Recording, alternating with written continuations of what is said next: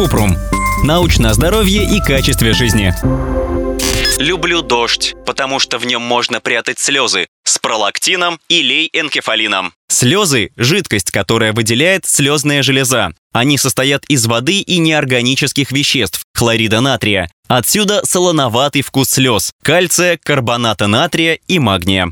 Какими бывают слезы? Есть три вида слез – базальные, рефлекторные и эмоциональные. Базальные защищают, питают и увлажняют роговицу. Они образуются постоянно, около 2 мл в день. Рефлекторные слезы содержат антимикробное вещество лизоцим. Этот вид слез помогает смыть частички, которые раздражают глаз, едкий дым от костра или резкий запах лука. Процесс выделения слез – это просто слезотечение, не настоящие слезы. Эмоциональные слезы связаны с переживаниями. Когда человек сильно расстраивается, лимбическая система мозга передает команду слезным железам и лицевому нерву. Начинается плач, в научном смысле этого слова. Эмоциональные слезы отличаются по составу. В них есть пролактин и лейэнкефалин – гормоны, которые обладают обезболивающим эффектом. Они более вязкие, лучше заметны на коже, потому что в них больше белка. В эмоциональных слезах также могут содержаться гормоны стресса. По одной из гипотез, когда человек плачет, организм избавляется от химических веществ, выделение которых провоцирует стресс.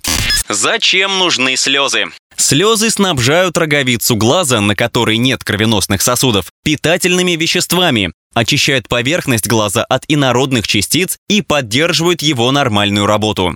Почему мы плачем от горя и радости? Неважно, какие чувства вызывает плач. Это защитная реакция организма в ответ на стресс. Он может быть вызван как отрицательными, так и положительными эмоциями.